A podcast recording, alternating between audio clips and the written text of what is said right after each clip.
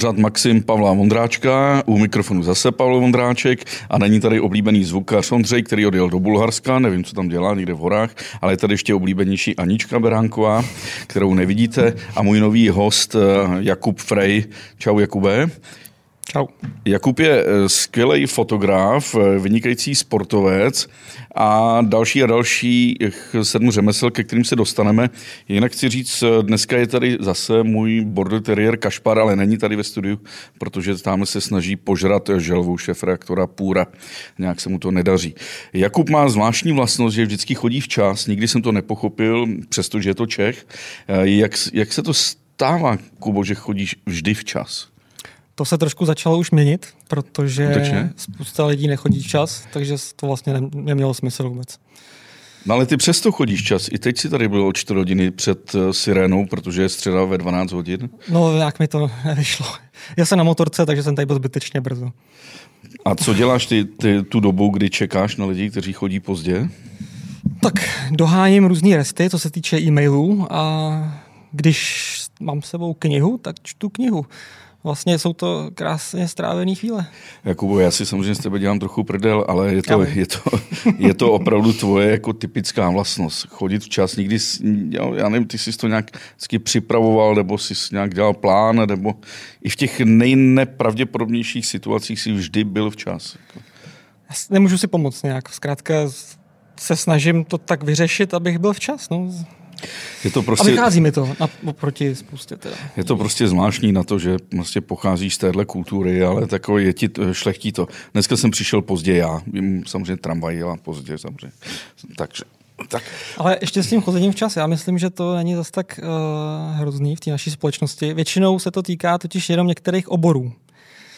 Jako třeba ty redaktoři různí a šéf-redaktoři. A Ale ty podobně. fotíš, eh, prostě fotíš sportovce, fotíš eh, lidi, fotíš eh, prostě velkou šíři, máš velkou šíři závěru, tak kdo teda chodí včas a kdo pozdě, kromě teda novinářů?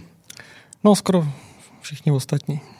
Aha, aha tak, tak se to týká jenom té, té mojí bubliny. Jakube, uh, ty si nám taky uh, nafotil krásnou obálku pro hm, tady měsíčník uh, Ičko, který vydává Info.cz. Tentokrát to bylo Escape. Ti, kteří poslouchají podcast, to nevidí. Ti, kteří vidí video, tak to, tak to vidí, to ukazuju. Um, já jsem se pak dozvěděl, že ty jsi i ambasador kanonu. Co to znamená být ambasador kanonu? No, to znamená, že mám podporu materiální, finanční od kanonu, což samozřejmě pro mě je velice jako důležité a Ale zásadní. máš taky nějaké povinnosti? A mám nějaké povinnosti a je dobrý například to, co vidím pro mě to nejlepší asi v tom, že to klienti, kteří třeba fotografii nerozumí, ale chtějí ode mě nějaké fotky, tak je to jedna z věcí, který je třeba přesvědčí o tom, že by to mohlo dopadnout dobře. Že něco za mnou jakoby stojí uh, společnost, která prostě je jedna z nejznámějších na světě ohledně focení a těch výrobků, těch produktů, takže... No a proč Canon, proč ne Nikon, Sony, Panasonic? No fotil jsem, fotil jsem vždycky na Canon a pak jsme se náhodou potkali s lidma, který se, z Canonu, kterým se líbily ty fotky, tak začali nějak používat, jsme se domluvili, pak se domluvilo, že bych mohl jako je víc zastupovat nějakým způsobem a víc se propojit s tou značkou. A tím, že jsem měl spoustu fotek vlastně už hotových na, hotových na Canon, tak... A co fotíš? Na co fotíš? To každý se ptá, hele, na co ti fotografové fotí. Já fotím na Apple, že jo? Vlastně, na tak, iPhone. Uh, teď fotím na bezrcadlovky a no vlastně zrcadlovky už moc teďko ani nevyužiju. A Ty, konkrétně? Ne. Uh, R5. A jak je teda rozdíl mezi zrcadlovkou a bezrcadlovkou? Bezrcadlovka nemá zrcadlo, takže tam vlastně uh, odpadá určitý mechanický proces, který v podstatě zpomaloval uh, pořízení toho snímku. Díky pokroku technologiím se to podařilo odbourat a myslím si, že to bylo teda, no, nemyslím si to jenom já, je to jasný, že to byl zase obrovský krok pro spoustu i dalších firm, který se touhle cestou vydali a funguje to krásně. Teda. Kubo, ty, si, ty už fotíš dlouhý a myslím nějak, nějakých téměř 20 let, ne? Nebo, no, to no, tak asi takže bude, jsi no. ještě zažil dobu, kdy se fotilo na, na filmy, na špulky.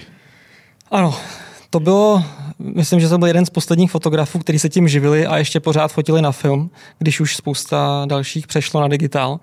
Ale ty první digitály, když jsem s tím poprvé fotil, tak jsem myslel, že to je rozbitý, protože oproti tomu filmu nebo diáku to bylo ještě to bylo strašně nekvalitní, to, to, bylo, to bylo příšerný. Takže, a vyžadovalo to spoustu postprocesu na rozdíl v té době od toho, od toho filmu ještě v těch začátcích digitálu. Takže jsem pořád to oddaloval a oddaloval, ale klienti tlačili a tlačili, až jsem taky teda přešel.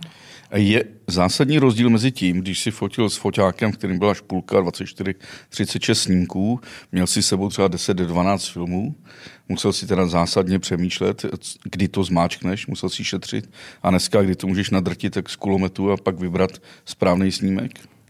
No, jako zas takový rozdíl to nebyl, protože v tom profesionálním světě té fotografie se zkrátka drtilo taky spousta snímků, i když to bylo na film. Akorát se muselo občas udělat přestávka na výměnu těch filmů. Ale když se to když to člověk měnil jako pětkrát, desetkrát za hodinu, tak to stejně už měl tak v ruce, že to zase takové zdržení nebylo.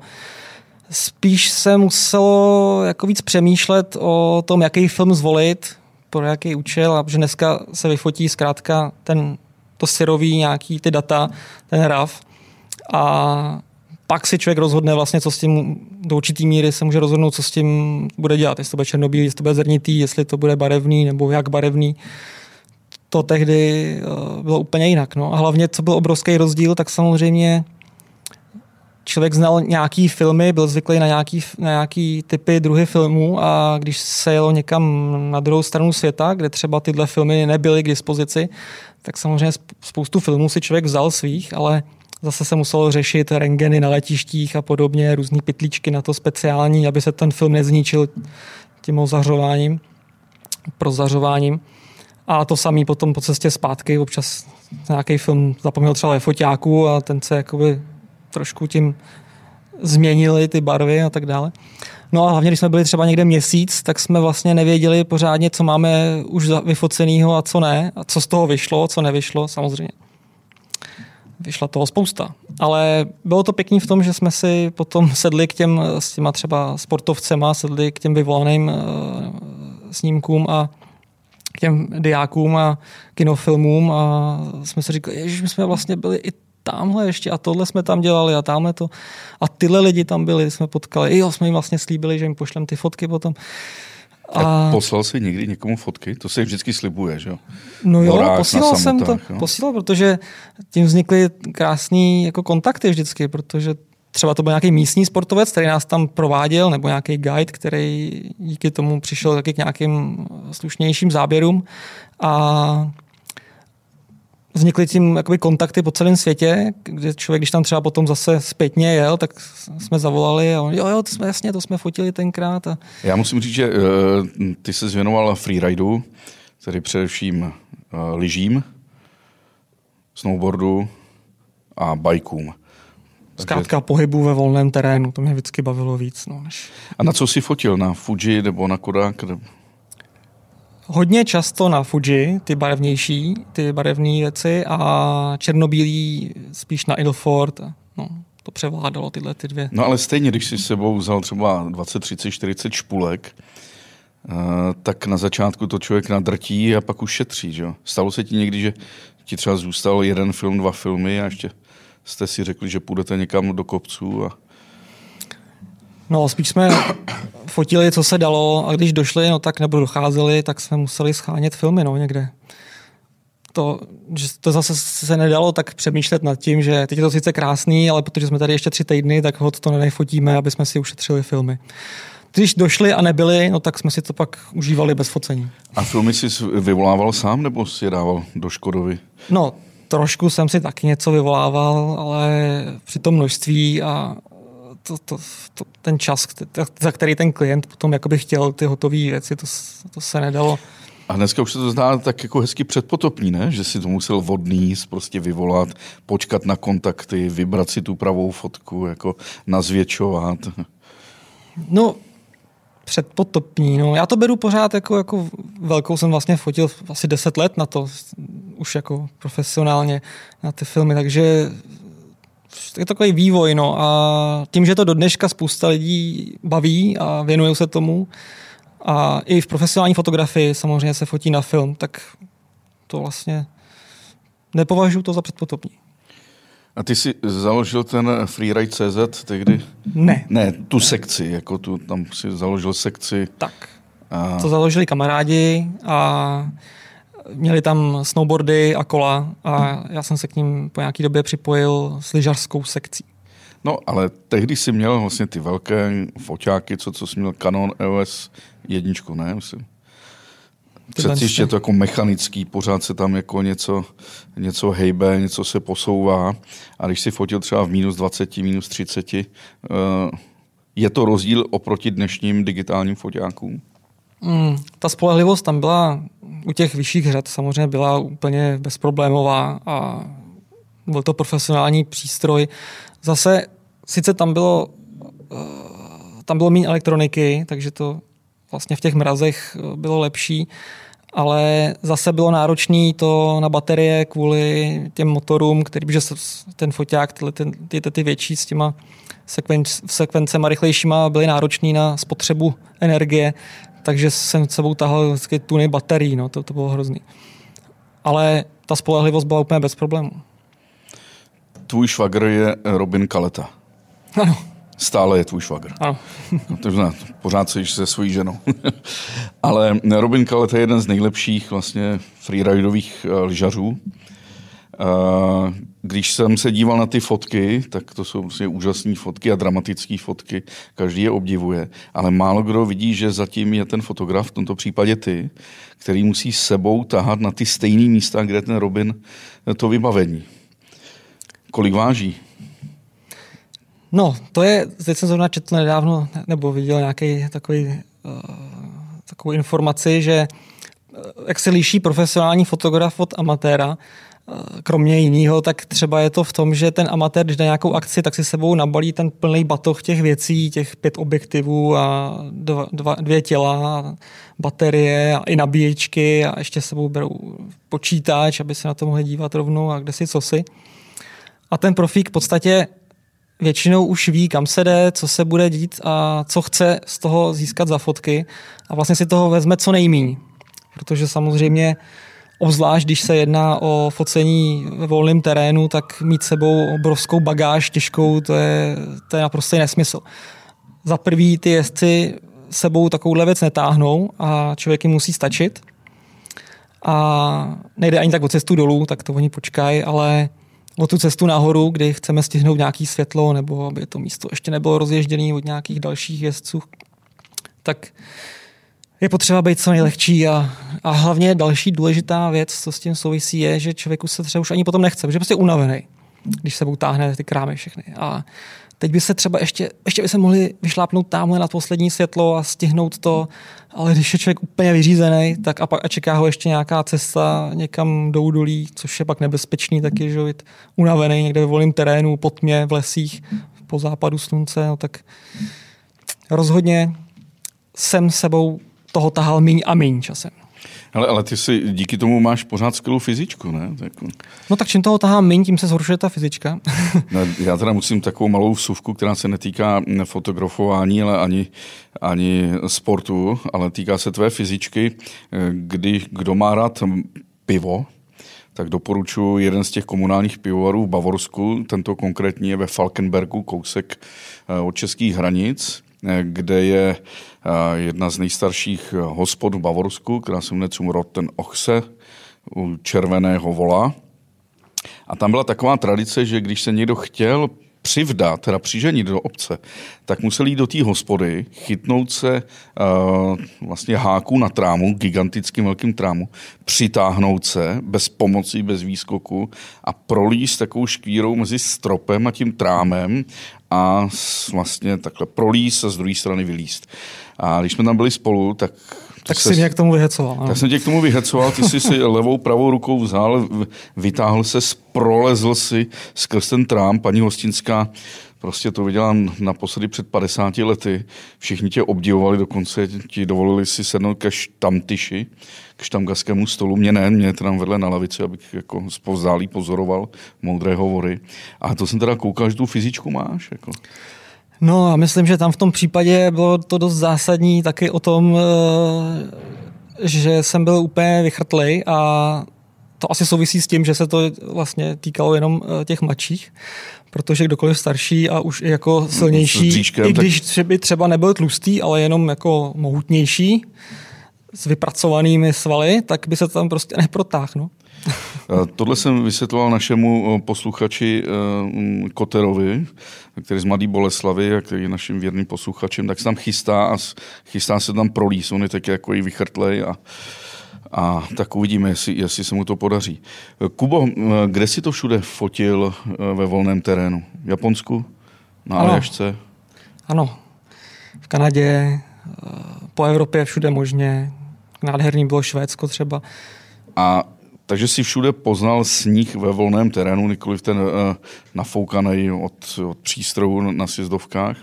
A je pravda, že v tom Japonsku je ten sníh jiný než evropský sníh? V podstatě jin, jiný na všech možných kontinentech je po každý trošku jiný. Je to ovlivněný těma místníma podmínkama, odkud ten sníh jako přichází, jestli přichází jako od pevniny nebo uh, od oceánu, od moře. Nebo tady u nás je dost specifický, že s sebou přitáhne eh, písek eh, z, z, z Afriky.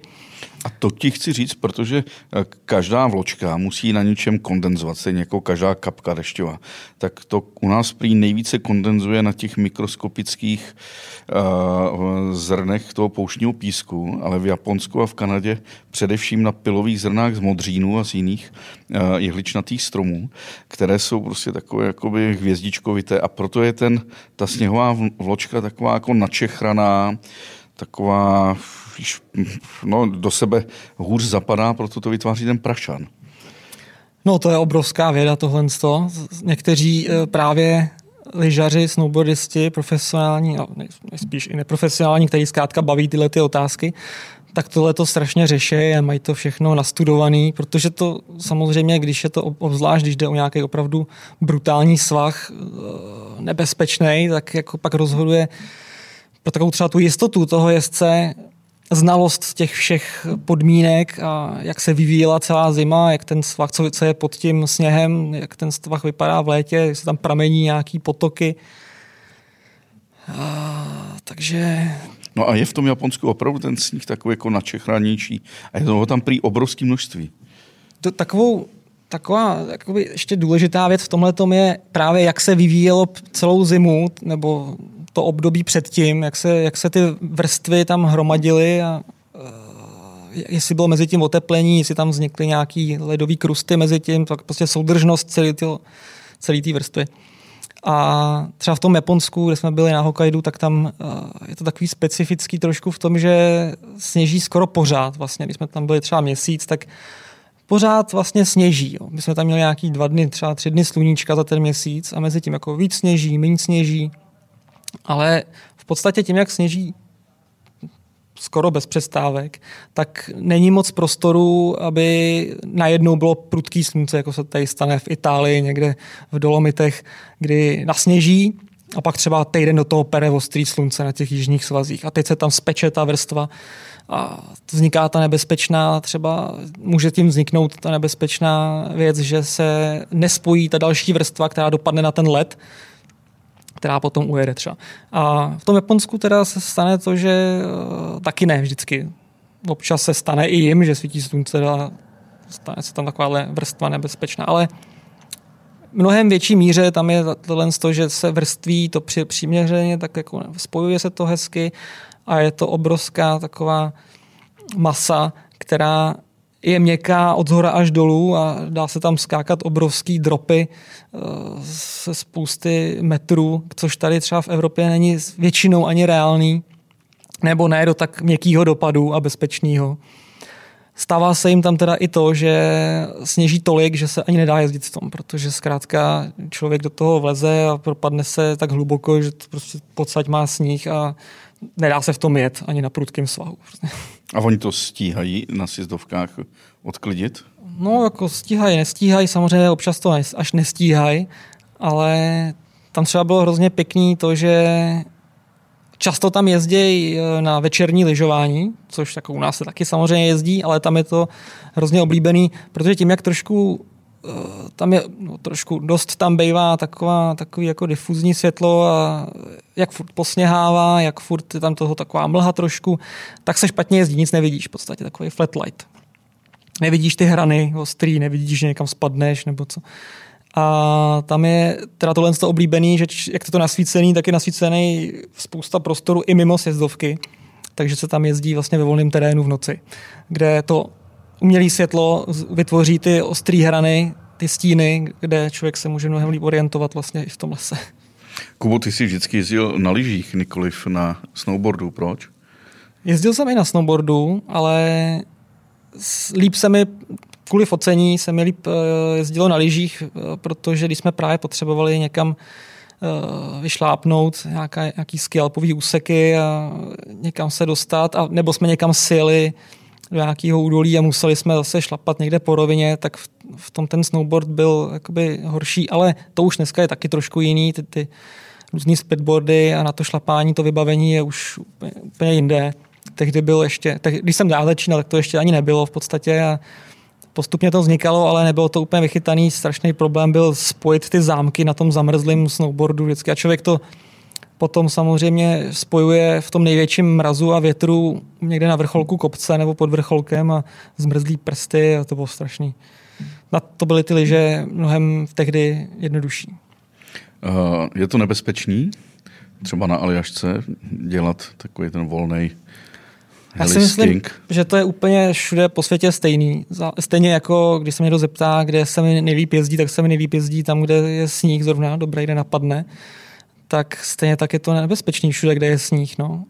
Je to zase strašně specifický. No. Člověk musí obrovskou roli v tom hrajou zkušenosti a respekt samozřejmě k těm horám. E, promyslet si to, vypozorovat různě, co se jak děje, počasí sledovat, ideálně být ve spojení s místníma nějakýma, který tam znají ty podmínky a ty svahy. A třeba na Aljašce je taková zvláštní věc, že tam jsou, to říkají, tam jsou nejprudší svahy na světě, ale to samozřejmě není pravda, protože v Alpách jsou taky prudký svahy, úplně stejně. Akorát, že na té Aljašce díky těm specifickým podmínkám tam se ten sníh udrží na mnohem prudších svazích než třeba v Alpách. Tak je to takový zvláštní pocit, když tam člověk stojí nad svahem na té aljašce, do kterého by tady v Alpách jako vyl opravdu jenom za specifických podmínek, které tady bývají málo často, aby ten sníh se neutrhnul prostě a neskončil někde v lavině. Takže to je vysvětlení těch nejprudších svazů na aljašce. Nebezpečí, no, tak nebezpečný to tam je, protože tam třeba nebezpečný to tam může být trošku víc v tom, že často se člověk pohybuje v odlehlých uh, místech, což tady v Alpách moc jako možný není, protože všude je obrovská obydlenost a hustota uh, těch lidí je tam, jako, tady v Evropě je prostě mnohem větší a všude jsou skvělé nemocnice a záchranáři a tak dále, což tam jsou samozřejmě taky, ale mnohem menší míře, takže když se něco stane, tak člověk tam může být často odkázaný někde přes noc zůstat sám. No. Doporučil bys v Evropě nějaký freeridový středisko? Nebo máš nějaký oblíbený? No jak říkám, nejoblíbenější mám ty, kde je zrovna uh, napad čerstvý sníh. no a když napadne všude čerstvý, tak kam Ale si jsou místa, kde to mám radši. Uh, mám velmi rád Hochfigen, kde je v podstatě, když tam jedu fotit, tak a jedu tam fotit třeba na týden a e, vím, že nebude možnost někde přejíždět, tak tam je to skvělé v tom, že tam člověk najde od jako velkých svahů, bez stromů, po zalesněný místa, když je třeba přijde mlha nebo sněžení, tak se dá jezdit v tom, v tom lese, kde člověk díky těm, těm stromům má lepší orientaci než někdy nějakým otevřeným prostoru. E, jsou tam krásní kuloáry, skály, všechno. A je to dostupný od lanovky snadno a zároveň se zase člověk snadno dostane k lanovce zpátky. A co třeba nám nejbližší Krippenstein v Hallstadtu? Krippenstein, jasně. V podstatě všechno, co člověk slýchá, ty známý jména těch středisek, tak tam mají eh, nádherný prostory eh, na volném terénu, jenom je potřeba eh, se podívat a znát ty pravidla trošku. Spousta míst přibývá ohledně ochrany samozřejmě životního prostředí, kamzíků, a tak je potřeba to znát, mít, všude mají mapy, ale všude je potřeba si to jenom trošku nastudovat a vybat se tomu, aby zbytečně jsme nekřížili cesty nebo neschodili. Často problém bývá, že člověk věde do volného terénu a nevědomuje si, že dole vesnice, může urvat něco, což samozřejmě on s tím třeba v rámci sebe počítá, ale uh, říká si, že to nějak odpruží, ale uh, ujel si někdy ten lavině? svah zkrátka spadne na někoho jiného. Ale a ujel si lavině někdy? Uh, lavině, jsem, lavině jsem nikdy neujel, dvakrát mě sejmula se štěstím, dobře to dopadlo, ale eh, vždycky mě předjela. No. jako, že tě fakt sejmula, že tě strhl třeba ten její kraj, nebo? No, jednou zrovna se nám stalo, že právě někdo nad náma, vlastně v oba případy bylo, že někdo nad náma to utrhnul. A jednou to bylo na Chopku, na Slovensku, kde jsme projeli s kamarádem takovým kulohárem a zajeli jsme mimo něj, aby právě něco, když něco se utrhne, tak aby, a byly, bylo obrovský jako množství čerstvého sněhu. A někdo projel ve svá, na svahu nad náma, právě což jsme pak zjistili později, a schodil na nás jako takovou prachovou, jako velkou loce a lavinu a všechny nás to smetlo, vyzulo z lyží a Měli jsme teda štěstí všichni, že jsme se tak nějak poskládali zase. Ale ta druhá byla zase, že jsem stál na takové skále, ze který jsem fotil někoho, kdo kolem mě projížděl a skákal z té skály. A nad náma projel přes celý svah, uříznul celý svah někdo, nějaký lyžař a mě to sejmulo takovým zvláštním způsobem, že mi to podrazilo nohy, vletěl jsem do vzduchu a jak jsem stál na té skále, tak ta lavina vlastně projela pode mnou a já jsem dopad na ní a na ní jsem dojel dolů. Ty jsi se to zastavilo. Posedl lavinu teda. A jsem držel v ruce foťák a seděl jsem na té lavině. Nebyla, nebyla to naštěstí nějaká velká vrstva a, a zažil jsi, se zastavil. Zažil jsi někdy smrťák nebo nějaký tragický případ? No, bohužel taky, no. Ano. A jak se to stalo? To se stalo ve Švýcarsku, eh, kde jsme byli na vrcholku jedné hory a když jsme sjížděli dolů, tak tam byl takový, jak bývá někde pod těma vrcholkama těch hor, eh, to bylo vysoký tam hodně, takže tam byl takový přefoukaný, rozbitý sníh, kde vznikaly takové díry a bylo to zmrzlý a špatně se v tom jelo strašně. A po jednou jsme sjížděli a ten jeden kluk uh, se rozjel trošku víc a špatně asi, ne, já nevím, já jsem s ním samozřejmě už nikdy nemluvil, takže nevím, co se stalo přesně, ale projel nad náma takovým velkým obloukem asi chtěl zastavit, ale předpokládám, ale už tam byla pak skála s ní spadnul. No. Asi 500 metrů. Hmm. No, eh, a co kola? Fotíš taky kola? No, v podstatě to je dost podobný sport, dá se říct. A nebo pro mě, protože jsem vždycky na kolech jezdil a vždycky jsem jezdil na lyžích a vidím v tom velké podobnosti. Taky to umožňuje jezdit ve volném terénu v podstatě a baví mě na tom, že má člověk jenom to kolo, nemusí mít sebou uh, hromady dalších věcí, uh, hlavně toho oblečení a jezdí se především v těch uh, teplých měsících, takže když člověk se z lyží, tak přešel na kolo a něco podobného s, podobnýma, s podobně naladěnýma lidma, jako člověk zná ze zimy, tak s podobně naladěnýma lidma, často i těma samýma, uh, jsme fotili zase na kolech. Už jsem tady měl Michala Márušiho, že? typický ano. snowboard a, Ten kola. kousek ode mě, takže spolu občas něco Jasně. děláme. A Richarda Gasperotyho taky. No. Uh, fušou ti dneska čím dál tím víc uh, lidi do řemesla s tím, s tou dostupností foťáků, uh, skvělý čipy v, mobilech, už taky vznikají krásné fotky a to. Když si když ještě nenastoupila tady ta moderní doba, tak vás bylo málo, že jo? A byli jste docela i dobře placený. Mm, já bych ani neřekl, že se to nějak, že někdo fušuje do řemesla. Prostě to, tu profesionální práci jakoby stejně uh, člověk stejně jakoby je to potřeba, aby člověk měl to zkušenosti a to správné vybavení.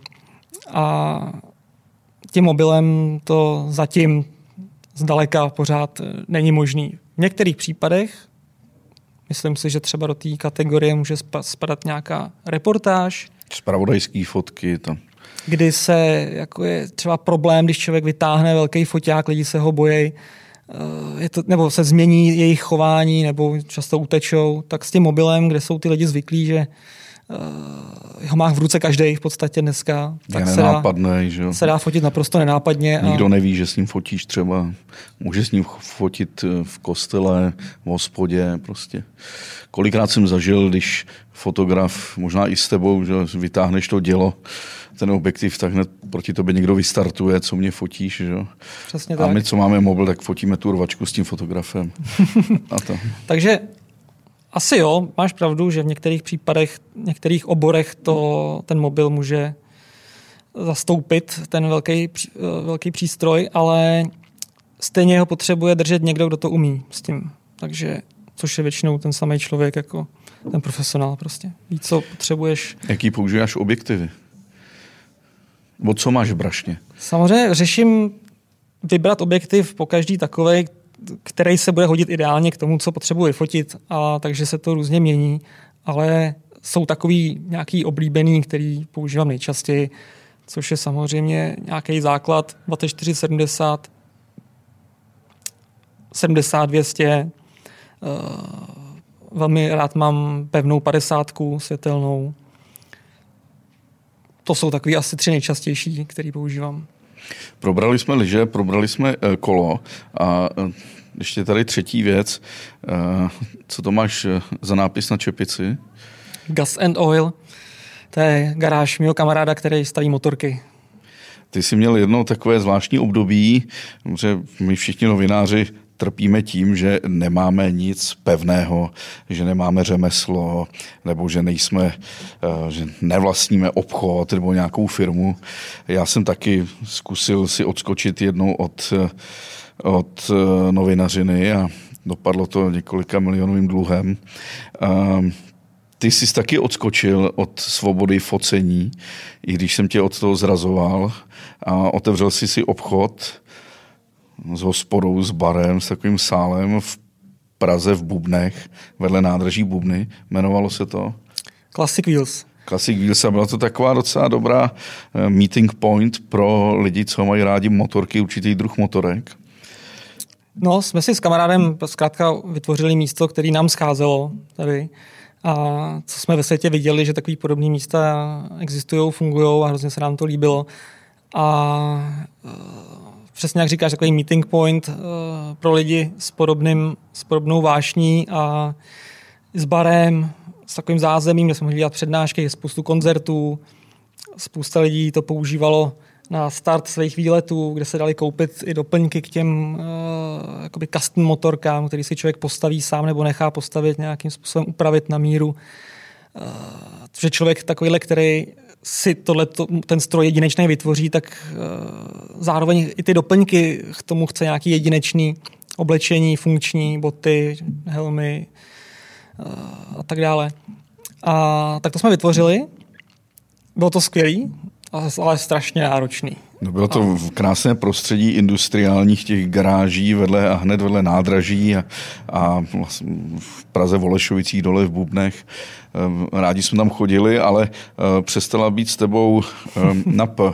Ehm, Legrace. Ne, ano, prdel jsem chtěl říct, protože kdykoliv jsem ti zavolal, že pojedeme na reportáž, tak si mohl a najednou si několik let nemohl a, a ano, a to byl jeden z důvodů, proč jsem s ním skončil taky, protože zkrátka to bylo strašně náročný časově. Že mít hospodu znamená nemít home office. ano, taky, pravda.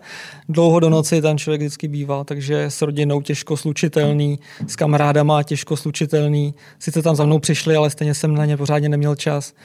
A eh, jak říkám, bylo to skvělý, krásný. Zase mě to přineslo spoustu nových lidí do života a příležitostí, možností, zkušeností. Jsem rád, že jsme to udělali. Ale teď jsem rád, že jsme to ukončili. Asi jako s tou plachetnicí to bývá. Že? Ale uh, scházelo mi focení taky hodně. Fotil jsem samozřejmě skoro každý den v rámci i toho našeho podnikání, ale uh, zjistil jsem, že mi to opravdu schází, jako mít na to ten klid, si to připravit, na to, připravit se na to focení, jak vybavení, tak sebe, vymyslet si to, pak následně tu postprodukci. A Classic Wheels úplně skončila. Vůbec nikdo si to nekoupil, nepřestěhovalo se to nikam. No, přesně nám to přešlo samozřejmě do covidu, takže uh, značku pořád máme a budeme to prodávat teda, ale uh, to naše podnikání s tím spojení jakoby skončilo s tím, že ten můj parťák uh, chce pokračovat v těch závodech, které jsme dělali. Což by mě taky bavilo, ale už vím, že se chci soustředit jenom na to focení a nenechat se zase takhle odvést od, od toho zásadního. Přiběhl, přiběhl tady Kašpar, který asi už ulovil tu želvu tam. Kašpar je nazdar. Um, prosím tě, Kubo, jak je to vlastně, ty, ty teď fotíš hodně motorky, fotíš ty custom motorky, uh, pro lidi, kteří to neznají a co to znamená custom motorka? Custom motorka v zásadě je to, má to spoustu samozřejmě odvětví a různých druhů, typů a zaměření, ale v zásadě jde o motorku, kterou eh, si člověk upraví podle svých představ eh, většinou odlehčí, eh, změní nějaký ten, tu tvář té motorky. Třeba typický příklad u takových enduro motorek, který se k tomu taky hodně často používají, kdy tam je to originální oplastování, tak často se ty všechny plasty dají pryč, trošku se třeba pozmění motor, trošku se samozřejmě svody změnějí.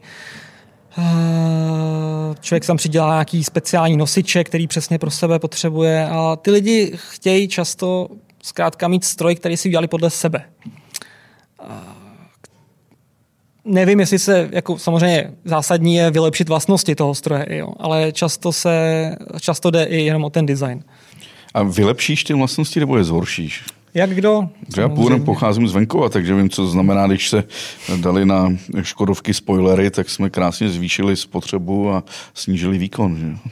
Ano, přesně, takže ano, tak to, to je častý případ, pochopitelně. A v Čechách ty garáže tyhle ty v tom našem pojetí jako moderním, co jako známe těch pár let, tak to ty kluci se strašně posunuli a od těch začátků, kdy často to bylo spíš horšímu, eh, ten design třeba byl lepší, ale často ty vlastnosti, ty motorky, ten podvozek, motor, měli svý problémy a to už je vidět jako obrovský posun, že už dohánějí tu světovou scénu v tomhle už to za to stojí rozhodně. Takže česká custom moto scéna už je aspoň. Ano. Kubo, ty, eh, spousta lidí z mého okolí si každý pár let kupují auta, buď je mají na operativní leasing, nebo jim prostě přestávají fungovat, a, nebo prostě zastarají. A ty máš jedno auto, který ale používáš už dlouho a pořád jezdí. Eh, je opravdu ten Land Rover Defender, ten starý, tak dobrý auto? No jistě by mnozí nesouhlasili. Uh, já občas taky s tím třeba nesouhlasím, ale je to Občas takový ti auto... to nesvítí, ale to... Má to svoje mouchy, ale je to takový auto, který je hodně specifický. Buď si ho člověk jako oblíbí, má ho rád a spoustu věcí mu tím pádem promine, a, a nebo zkrátka mu nesedne a nepořídí si ho nebo ho prodá. Nebo zjistí, že prostě to není ono a tak dále. Já jsem si ho pořizoval, když jsem byl už nešťastný z těch klasických aut a servisů, kdy eh, člověk opravdu nebyl schopen si to opravit nic na tom sám, nebo skoro nic, a pomalu ani vyměnit žárovku, aniž by zničil uchycení světla nebo něco podobného. Jistě s tím máš taky spoustu zkušeností. To jo. A spoustakrát mě obrali úplně místo vyměnění toho dílu za nový, mi tam dali nějaký ještě starší, než tam byl předtím, aniž by člověk na to přišel. No ale když to jsem jako viděl, tak jsem říkal, potřebuji prostě něco, co ne třeba si spoustu věcí člověk taky neopraví sám, ale může s tím zajet do normální garáže, kde za tou garáží stojí jeden člověk, eh, který je za to zodpovědný. A je to takový pro mě pochopitelnější celý ten proces, že to auto nezmizí někde v útrobách nějaký budovy a vyjede mu něco zpátky, něco zaplatí, vlastně neví pořádně za co. Samozřejmě jistě to tak není u všech servisů, ale měl jsem s tím dlouhodobě špatné zkušenosti. A další věc, chtěl jsem auto, který mi spoustu věcí odveze, eh, kola, lyže, eh, můžu to tam hodit bez toho, abych se bál, jestli něco odhřu vevnitř, nebo můžu to zkrátka mokrým hadrem umýt. Spousta lidí říká, že to můžu vystříkat vapkou, ale to jsem ještě neskoušel, že bych si chtěl jako vystříkat celý auto vapkou a mít tam všechno mokrý.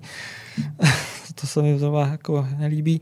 Ale eh, spousta kamarádů samozřejmě třeba auta ani nemá a vůbec si nevědomují, když vám opřou liže v auto, samozřejmě po každý spadnou, že to má obrovský šlic přes celé auto. A na takovém jako pěkným moderním autě s krásným lakem, to je, i mě to vadí. Ale u tohohle toho Defendera, kde prostě je to občas odřený, občas promáčklý, tam mi to nějak ani tolik netrápí. A, je to taková plechařina ještě. A je to jedno z mála aut, který asi je možný si v dnešní době pořídit, nebo v dnešní době už vlastně ani to možný není, jenom nějaký starší, že už se ani nevyrábí tahle ta verze. Mít auto jako na, třeba na 20-30 let. Prostě což... do zákazu spalovacích motorů. Jako. Například. A už jsem viděl i verze, kde do Defenderu dávají elektromotory do těch starých. Líbí se ti uh, nový Defender? Líbí se mi jako auto. Nevím úplně, proč to nazvali Defender, protože si myslím, že to je spíš něco mezi Discovery a Range Roverem. Ale a je to pro úplně jinou, bych řekl, klientelu než ty původní Defendery. A to je přesně to auto, o který si ty liže člověk jako nevopře, do kterého to zablácený kolo nevrazíš. Líbí se mi to, ale já bych si ho nekoupil. Mně se líbí ta, ta krabice hranatá, obyčejná. Kubo, ty vedeš taky kurzy fotografický a retušerský. Občas, ano. A co se dá retušovat? Vždycky se, já mám zkušenost, když se retušovali ženy a muži jako lidé, ale co se dá všechno vyretušovat na fotkách? Všechno. Jako sportovních. Sportovní fotka je v tom trošku jiná, v tom retušování, že se v podstatě nesmí měnit ta realita toho. Jo? Že když člověk skočil, já nevím, do výšky 5 metrů, tak se z toho prostě nedělá 8 metrů nebo 3 metry ten, musí tam být zachovaný ten výkon, protože na tom je to celý postavený, ta sportovní fotka, na výkonu toho sportovce. A nebo třeba když ten, obzvlášť, já nevím, třeba u skateboardu je to specifický v tom, že když ten člověk ten trik neodjel, i když na fotce to vypadá třeba dobře, ale dopadl a spadnul, tak se to nepoužívá, taková fotka. Což samozřejmě u fotek eh, z ostatních oborů, nevím jestli u všech, ale u většiny asi oborů je to že ta holka pak zakopla a spadla ze schodu, to už vlastně jakoby někoho nezajímá, protože ta fotka je dobrá a se to použít. Jenom se vyretušou ty vrázky. Víš, čemu se říká pařížský syndrom? to se říká vlastně tomu, že si někdo vysní, jak třeba ta destinace vypadá. V tomto případě Japonci si vždycky vysnili, jak vypadá Paříž a romantický a město milenců a pak tam přijedou a ono tam prší a je tam agresivní nálada a jsou tam šílený panelákový sídliště a nejenom to, to obrovský zklamání z toho. A já někdy zažívám taky obrovský zklamání z fotek, který kolem sebe vidím, fotky přírody, sportu, fotky destinací a pak tam přijedu, vypadá to úplně zcela jinak. Jako. Ale zdá se mi, že už je to dneska taková norma, vlastně upravovat fotky, retušovat, dávat filtry. Všimni se, když, se, když jsou soutěže třeba nature foto, tak ta příroda takhle nevypadá. Že? Jako. Je to zdeformovaný. No to vůbec nevím, co k tomu úplně říct. Je to... No tak taky, jestli se na tom podílíš, na téhle deformaci té skutečnosti. Snažím se to nedělat. No. Je to... Mám rád, když ta realita zůstává realitou a jakoby udělat dobrou fotku třeba přírody strašně závisí krajiny na těch podmínkách a na tom, na trpělivosti toho fotografa, vracet se na to místo, počkat si na ty skvělé podmínky. Jasně, taky mám uh, složku v počítači mraky, uh, zamračená obloha, uh, modrá obloha, západ slunce, východ slunce a různý uh, všechny možný druhy stromů a lesů a můžu si vlastně tu krajinu celou nakreslit, poskládat v podstatě z těchto těch z těch fotek, který mám už jako předtvořený a to se používá třeba při reklamě samozřejmě, když máme, je daný, jede se fotit auto tehdy a tehdy a musí se to prostě tehdy a tehdy vyfotit. Nedá se říct, ale je to jako pěkný, ale zítra to bude, má být hezčí počasí, má být přesně taková obloha, jako potřebujeme, tak to vyfotíme až zítra. Jenomže to by samozřejmě stálo zase eh, mnoho peněz navíc, takže se to vyfotí ten den, kdy je většinou spíš nevhodný to počasí, no a pak se to v té postprodukci, ta krajina musí vytvořit. Proto mám tu složku, ty složky s těma všema pozadíma a popředíma a krajinama. Ale když si chce vyfotit pěknou krajinu, tak je ideálně počkat si na ty podmínky a neměnit to potom. No. Asi je to možná podobný jako v, tý, v tom sportu, že ale krajinu ne- neosvítíš a když eh, fotíš třeba i sport, tak používáš světla, že jo? A i se dá fotit se světlama, no. Samozřejmě, když člověk fotí jako obrovský záběr krajiny, tak to jako nejde, no. Ale dá se to ty postprodukty dohnat. Kolik eh, tak stojí tvoje vybavení, když by si měl včetně světel a, a dálkově ovládaných vysílačkou? A... To se dá samozřejmě vrstvit do nekonečna cena takového vybavení, ale takový nějaký rozumný stav toho vybavení, který nejčastěji využiju a má smysl to vlastnit, eh, tak to může být nevím, no, 400, tak kolem půl milionu. 500 tisíc. Nepoužívám jakoby v tom svém vybavení nějaký středoformáty, který samozřejmě o 100 tisíce mnoho řádů jako vejš ty ceny. A když se dělá nějaký profesionální focení, tak reklamní, tak se eh, často tady ty věci půjčují z, z nějakých rentálů, takže to člověk nepotřebuje vlastnit. Když uh, fotíš freeride, u koho jsi pojištěný vlastně? Alpenverein. Alpenverein je dobrý? Je to dobrý v tom, že už spoustu let to funguje a spoustu let to funguje dobře. Máme to bohužel i vyzkoušený na spoustu zranění, které se nám za tu dobu přihodili, že to funguje. Má to velké výhody v tom, že pro mě třeba já to velkou výhodu, že to člověk jednou za rok zaplatí a už se o to nemusí starat a ví, že to prostě bude bez problémů platný. Je to, různě se to, ty podmínky se po světě různí, že to tam platí na nějaké věci, tady v Alpách na nějaké věci, v USA na jiný ale víceméně to podobný. Důležitý je, že to uh, funguje i mimo vyznačené tratě, uh, pro horolezce, záchrana helikoptérou a tak dále. A je to velice za dobrou cenu. Uh, ty jsi měl taky nějaký zranění, ne? Přece asi několik let si pajdal. Různě, no, tak samozřejmě. Moje takový poslední zranění bylo, kdy jsem dofotil kluky, který prolítli kolem mě na lyžích a stál na takovém šutru zase nějakým na sněhu a nandal jsem si liže, skočil jsem dolů a tam byl pod sněhem šutr.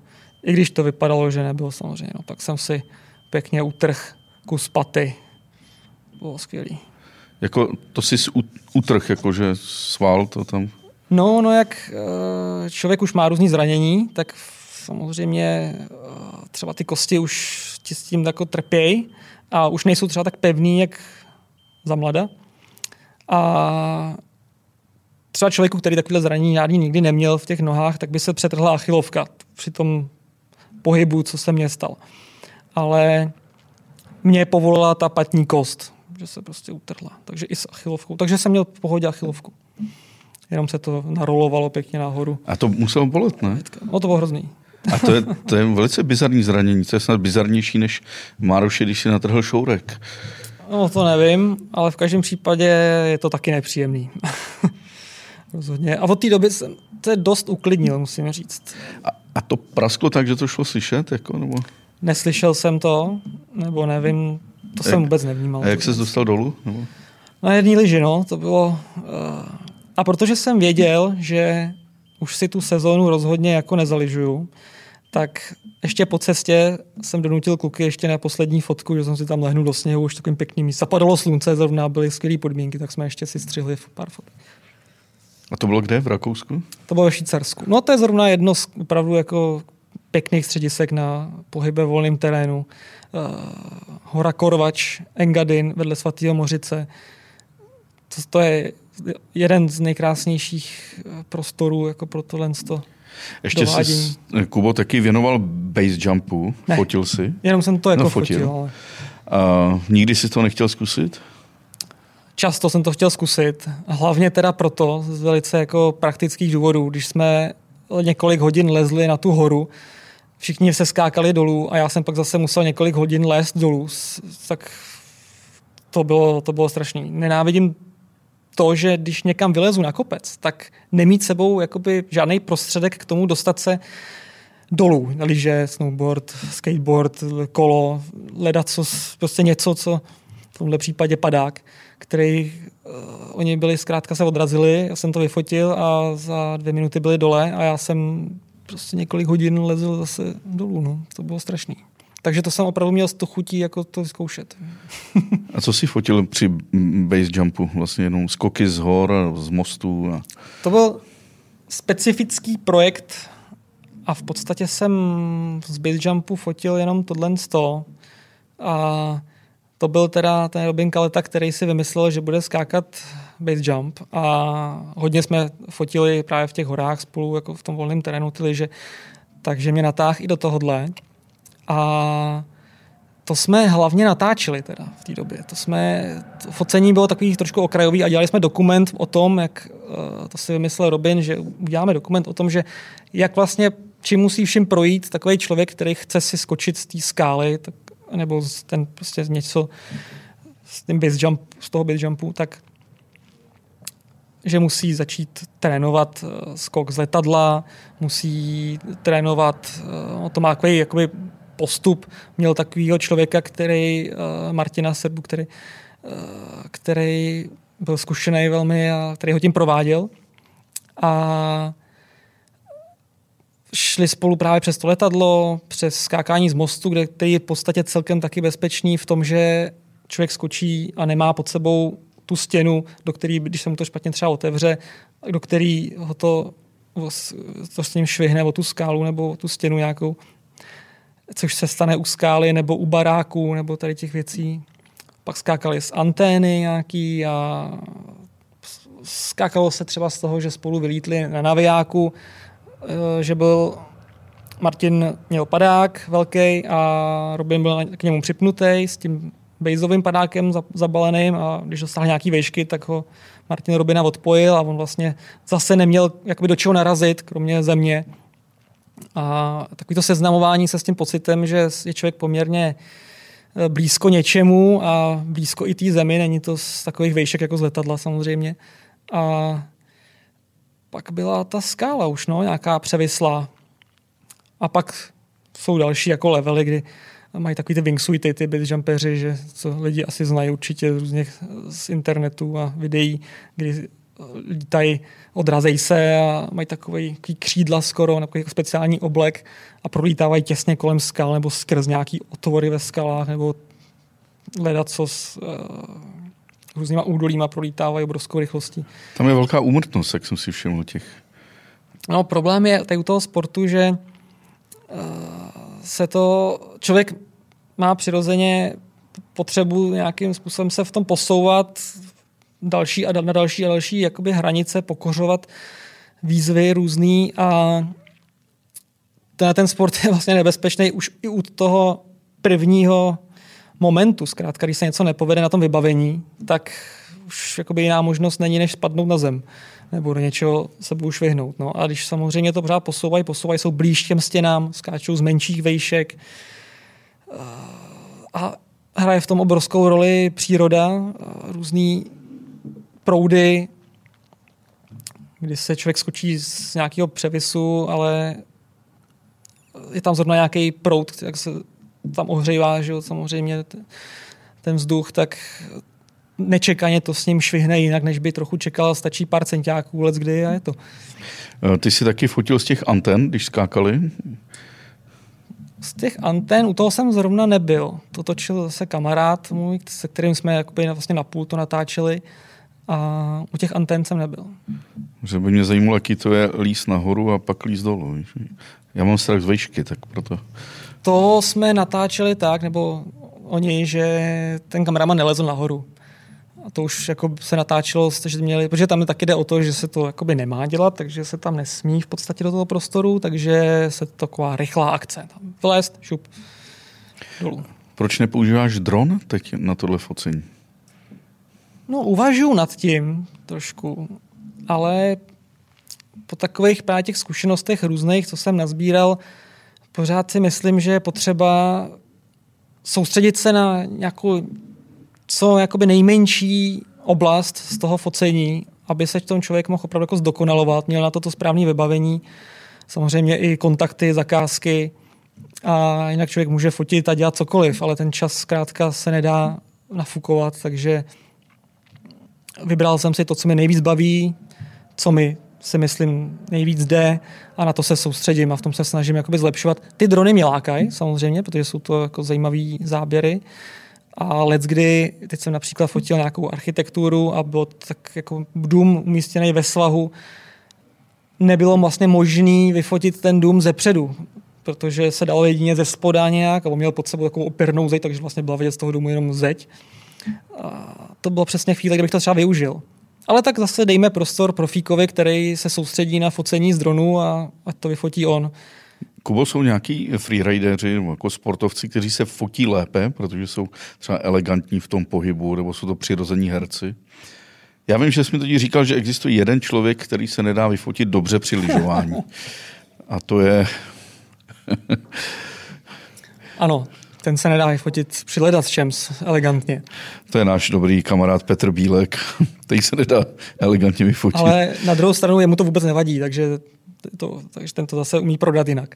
Ale v zásadě u něj to je trochu spojený asi i s tím, že to, dejme tomu na těch lyžích, uh, není až tak jako dobrý lyžař, který by ty terény zvládal natolik, aby si mohl ještě dovolit u toho vypadat elegantně. V podstatě ti profíci, který tenhle ten sport dělají, tak uh, tím, že ho dělají, jsou v něm dobrý, tak v podstatě vypadají skoro všichni dobře. A on musí přeci vědět, když projíždí kolem tebe, že se na tebe třeba podívá, nebo to. Hmm. No, tak to souvisí s tím, že potom uh, jsou různý druhy focení. Samozřejmě je třeba tak náročný terén pro toho jezdce, což tak je často, protože chceme fotit to nejvíc, co se dá z toho výkonu, tak je tak soustředěný, že se soustředí jenom na tu jízdu. Nedbá vůbec na to, jak to na mě, jako bych tam nebyl, jako by se nefotilo. Pak jsou možnosti, kdy se fotí, jak, kdy se jezdí na focení, na fotku, kdy samozřejmě jsme domluveni nějakým způsobem na něčem, kudy pojede a jak to projede ten člověk, když se to podaří tak eh, že tamhle udělá zatáčku, jsme přesně domluveni na tom místě, přibližně, že samozřejmě pak do toho věde a může se ta realita trošku změnit, utrhne se kus sněhu, trošku to posune o pár metrů a už je ve stínu, už není na světle, nebo na hraně toho světla stínu. A jsou jezdci, kteří umějí tohle jako opravdu skvěle, že jakoby v podstatě cítějí to světlo a je to fotogenický, ta jejich jízda. Vypadá to dobře, v podstatě v každý moment, co se to, skoro v každý moment se ta jízda dá vyfotit a vypadá to dobře. Všeobecně, když je ten jezdec měří dva metry, a má obrovský lyže, je obrovský, má na sobě obrovský oblečení, tak to, tak všechno ostatní vypadá trochu menší vůči němu, než když je nějaký uh, menší uh, jezdec, prostě, který se zbalí, tak je jako malinké najednou i malá skála, vypadá obrovská. Tak uh, a všeobecně ta elegantnost toho pohybu je potom jakoby jednodušší. No. A Kubo, tohle tě uživí? Focení? No, jako focení sportu? Focení sportu uh, když to člověk eh, má možnost fotit i pro zahraniční firmy, tak uh, to je v pohodě samozřejmě. Kdyby se měl omezit jenom na focení pro české firmy, tak těch je míň a jsou většinou menší než ty zahraniční, tak tam je samozřejmě ten rozpočet trochu menší, takže určitě to jde taky, ale uh, no, soustředím se jakoby ohledně financí jsou určitě lepší, uh, nějaký vyloženě reklamy z jiných oborů. Ale ty fotíš přece, ne? Pro automobilky, myslím Škodovku, pro Ford si fotil, Volkswagen užitkový vozy. Taky. Taky. A to mě, v tom jsou trošku lepší peníze a víc mě to, nebo víc mě to, baví mě to. Baví mě to podobně jako ty sporty, ale baví mě auta, motorky všeobecně, takže... A je něco, co bys si chtěl ještě fotit? A nefotil jsi? Ano, teďko právě začínám s tou architekturou. To mě vždycky bavilo, studoval jsem stavební průmyslovku, pak už jsem teda v tom nepokračoval, mě chytlo to focení, ale i můj táta mě k tomu vždycky vedl, takže mám k tomu blízko, baví mě to, baví mě architektura, zajímám se o to a uh, mám takový, přemýšlel jsem, jakoby, mám vždycky potřebu, když něco fotím, aby seděly linie, aby nebyly, aby se stěny nerozjížděly nahoru, dolů, je mi to takový jako nepříjemný, trošku, když na tu fotku pak koukám. A všeobecně, když vidím časopis na křivo položený na stole, tak mě mám tendence ho rovnat a tak jako ty věci. A to vlastně jsem si říkal, vlastně v té architektuře je to trošku podobné, nebo člověk interiér je, musí si to nastavit, aby to vlastně všechno sedělo, aby to bylo fotogenický, aby tamhle asi na křivo kytka, která vlastně zakrývá důležitý bod v té architektuře nějaký. Tak jsem si říkal, vlastně proč se nepustit do focení těch interiérů a architektury, když mě to vlastně k tomu samo vede. Takže to mě teď láká a začínám s tím a už jsem pár věcí vyfotil a snažím se Ta v tom tvoje vybudovat. lehká obsese eh, mít věci srovnané, to ti asi narušuje tvoje dcera Hm. Maja, která asi nemá v oblibě eh, rovné hrany ne? a srovnání věcí. To je strašný samozřejmě. Naštěstí tím nejsem tak postižený, že bych to neuměl překonat, ale co mě jako bylo fakt těžký období, bylo, když to zná asi většina eh, rodičů, když byla ještě menší, byly třeba nějaký dva, dva roky a byli jsme někde na pláži u moře, já jsem jako vždy už od malička stavil hrady různý a podobně, ona je bourala pořád. Mě, to, tak to je další takový můj problém, že mám potřebu tu věc, tu věc dokončit, dostavět a nemůžu to opustit jen tak jako uprostřed a říct si, dobrý, jak to udělám, jako, jak to nedodělám. To. A teď jsem třeba už skoro hotový a teď přišla zbůrala mi to. Že no. Tak jsem pak stavil uh, tak, že jsem ji uspal třeba po obědě na té pláži, kde ve stínu a rychle jsem to postavil a řekl jsem jí, pojď se, co jsem ti postavil. A ona na to vlítla a úplně to rozdupala samozřejmě hned. Takže jsem musel stavit takový monstroznější věci, které byly jako opravdu A nemělo by to být spíš naopak, že ona by si měla stavět ty hrady a ty odpočívat v tom stínu? No, teď už se to trochu otáčí. No. No. Buzerou tě někdy klienti, když jako do práce, říkají ti takhle to na foť, tohle ne, nebo ti nechávají úplně volnou ruku? Já Když- myslím, že tohle se hodně mění s tím, jak člověk má víc zkušeností a i za něm už něco stojí a ty lidi mají pocit, že seš už ten profes, začnou tě brát jako za toho profesionála, tak i se děje to, že do toho míň a míň jakoby mluví a mají k tobě jako větší důvěru a to je třeba jedna z věcí, u který si myslím, že pomáhá i to ambasádorství u toho kanonu, že za člověkem stojí takováhle společnost, která nějakým způsobem eh, vytváří u těch klientů ten pocit, že do toho nemusí mluvit. Jaká je tvoje facebooková stránka, ne facebooková, internetová stránka?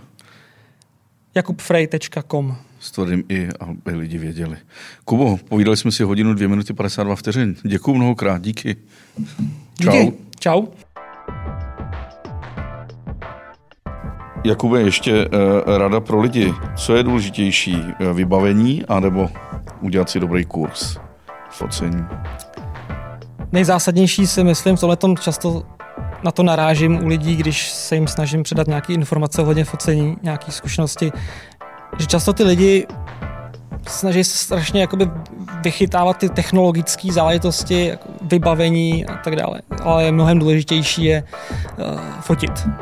Fotit, získávat ty zkušenosti tu praxí, tím focením a jako vnímat to světlo, to prostředí, detaily, celky, fotit. Tak díky, tak jdeme fotit. Čau. Čau.